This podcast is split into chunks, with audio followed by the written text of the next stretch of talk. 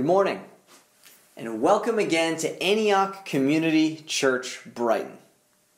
My name is John Lux, and I have the privilege of serving here as the Young Adult Coordinator. And before I start our message today, I, I want to talk about something that we have as a value here at Antioch Brighton. One of our values is patient apprenticing.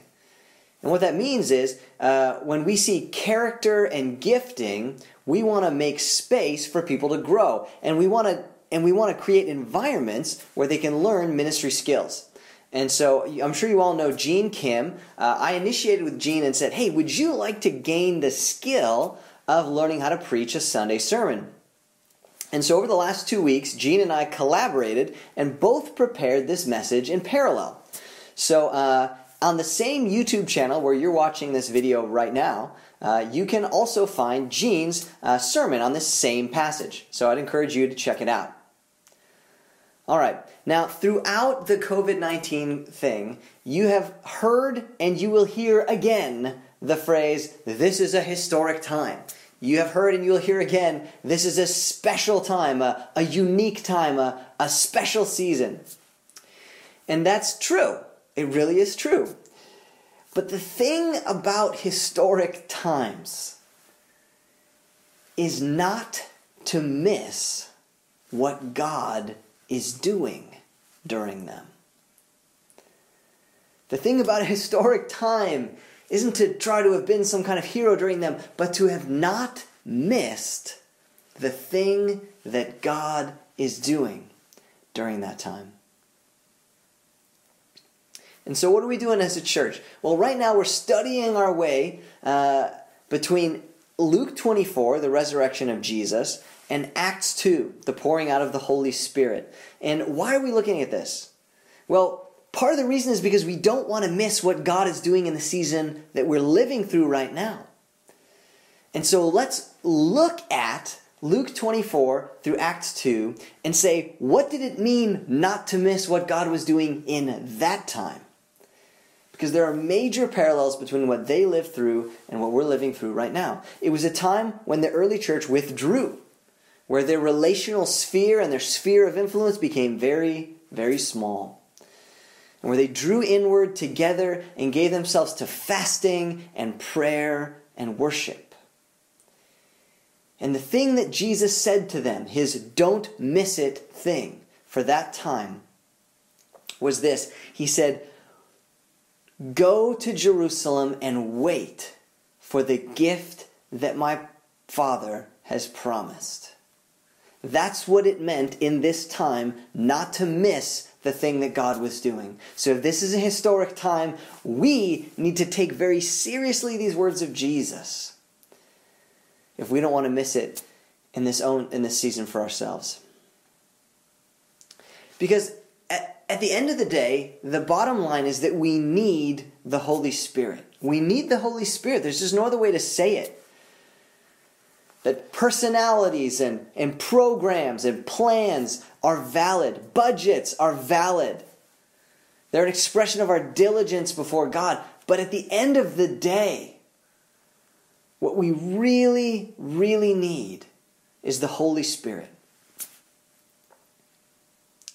But the good news is that the Holy Spirit was poured out on the church at a time very much like this one. It was a time when they gave themselves to prayer daily and worship daily in the temple courts. And as much as we can, three times a day at A&E prayer, which is still going strong, we're giving ourselves to prayer. Similarly, fasting, coming up on, on May 27th, we're, we're, we're gathering for another sacred assembly to seek God to ask for more of the Holy Spirit. And we're giving ourselves to three days of fasting that week uh, the 25th, 26th, and 27th. The Holy Spirit was poured out on the disciples at a time just like this one. And if you just heard me say that we're asking for more of the Holy Spirit, let me say what I mean by that. The Holy Spirit is God. The Holy Spirit is God, and God is omniscient and omnipresent. So the Holy Spirit isn't some places and not other places. The Holy Spirit is God.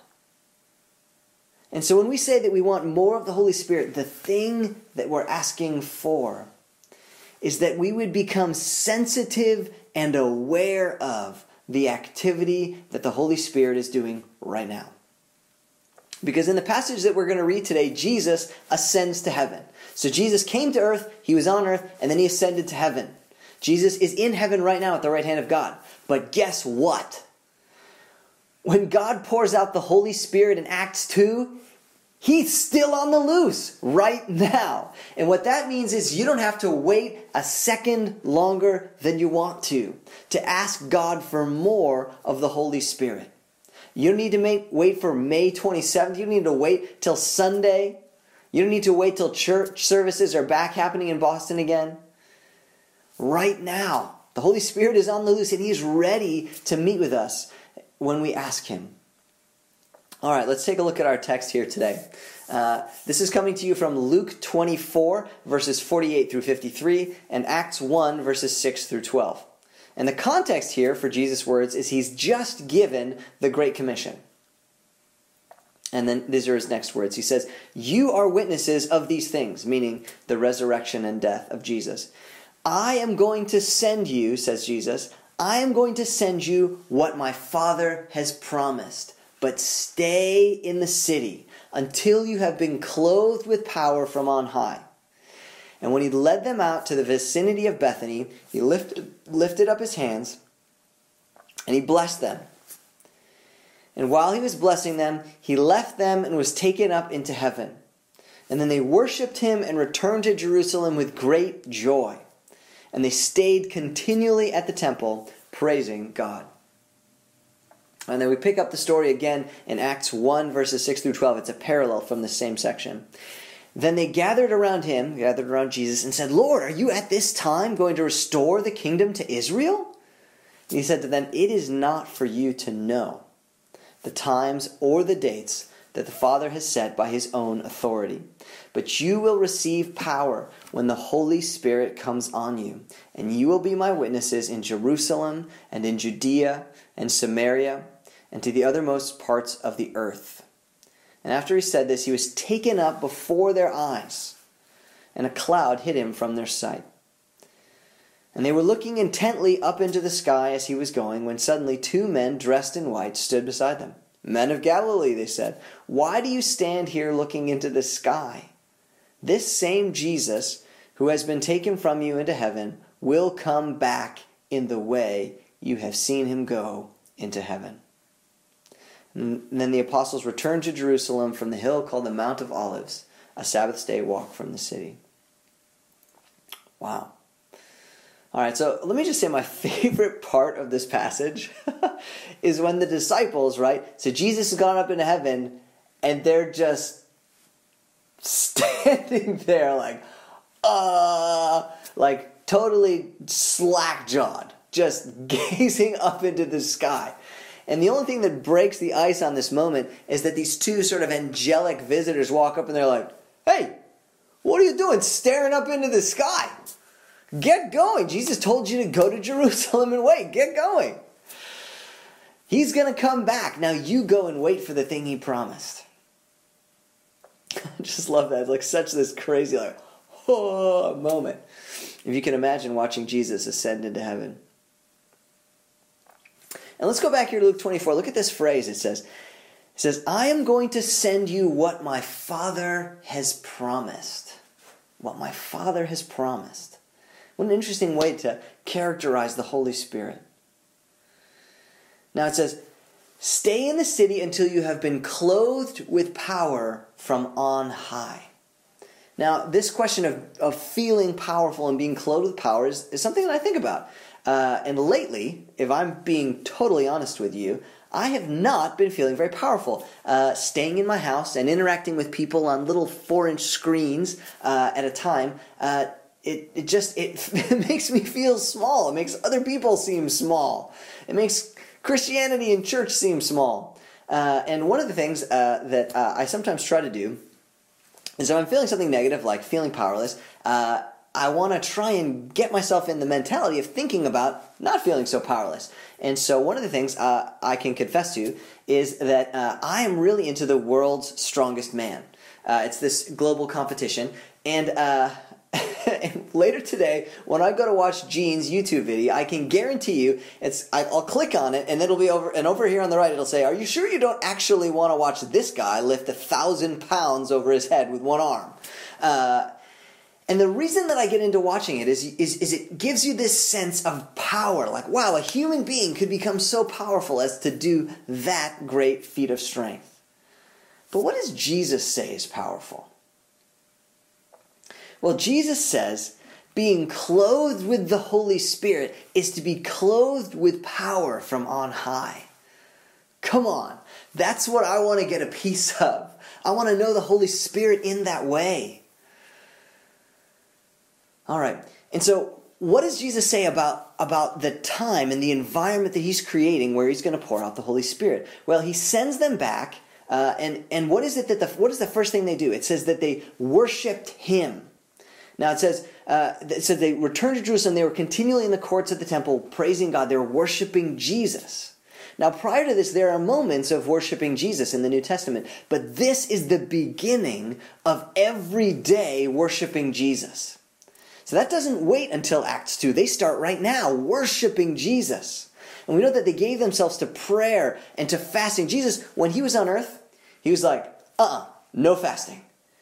My disciples are with me, it's party time. But when I am taken up, that's the time for fasting. And so we know that the disciples are giving themselves to fasting during this time. All right, so that's what Jesus is doing. It's about worship and prayer, it's about fasting. And the other thing Jesus says that this season is about is about waiting. Now, I don't have a good way of pumping you up for waiting, but that's what Jesus says for the disciples to do. He doesn't say go immediately and fulfill the Great Commission. He says don't do that. He says whatever you think you're going to do, don't do it. What I want you to do is wait for the gift that my Father has promised.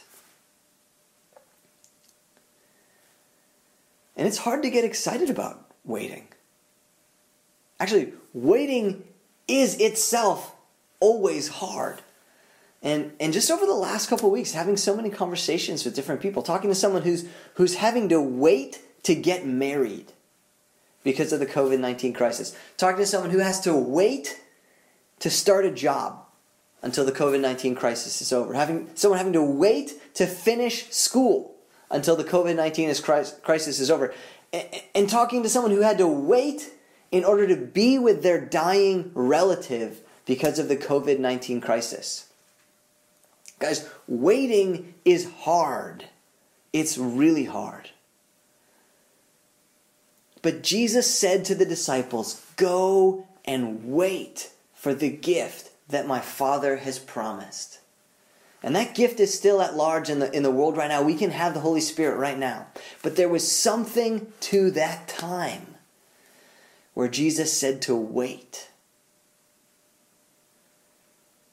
But look what happened when they waited. When they waited in that place of worship, when they waited in that place of Jesus revealing the scriptures to them, when they waited in that place of fasting and prayer, look what happened. The Holy Spirit was poured out on the church. And then everything was full of power. And if our relational sphere seems small, and if our sphere of influence seems small, and if we feel insignificant, maybe the thing that we're longing for is to receive the power of the Holy Spirit. So that's the question for us. What does it look like for us to wait? Not because we have to, but to wait on purpose and give ourselves to it, just like the disciples did. To, to give ourselves to reading the scriptures, seeking God, to prayer and fasting. And what does it look like to not do that alone? How can you reach out to other people to fast together? How can you reach out to other people to pray together? How can you reach out to seek God and wait and contend and seek the power of the Holy Spirit with other people? And hopefully you can seek it with me too. I'll see you on the journey.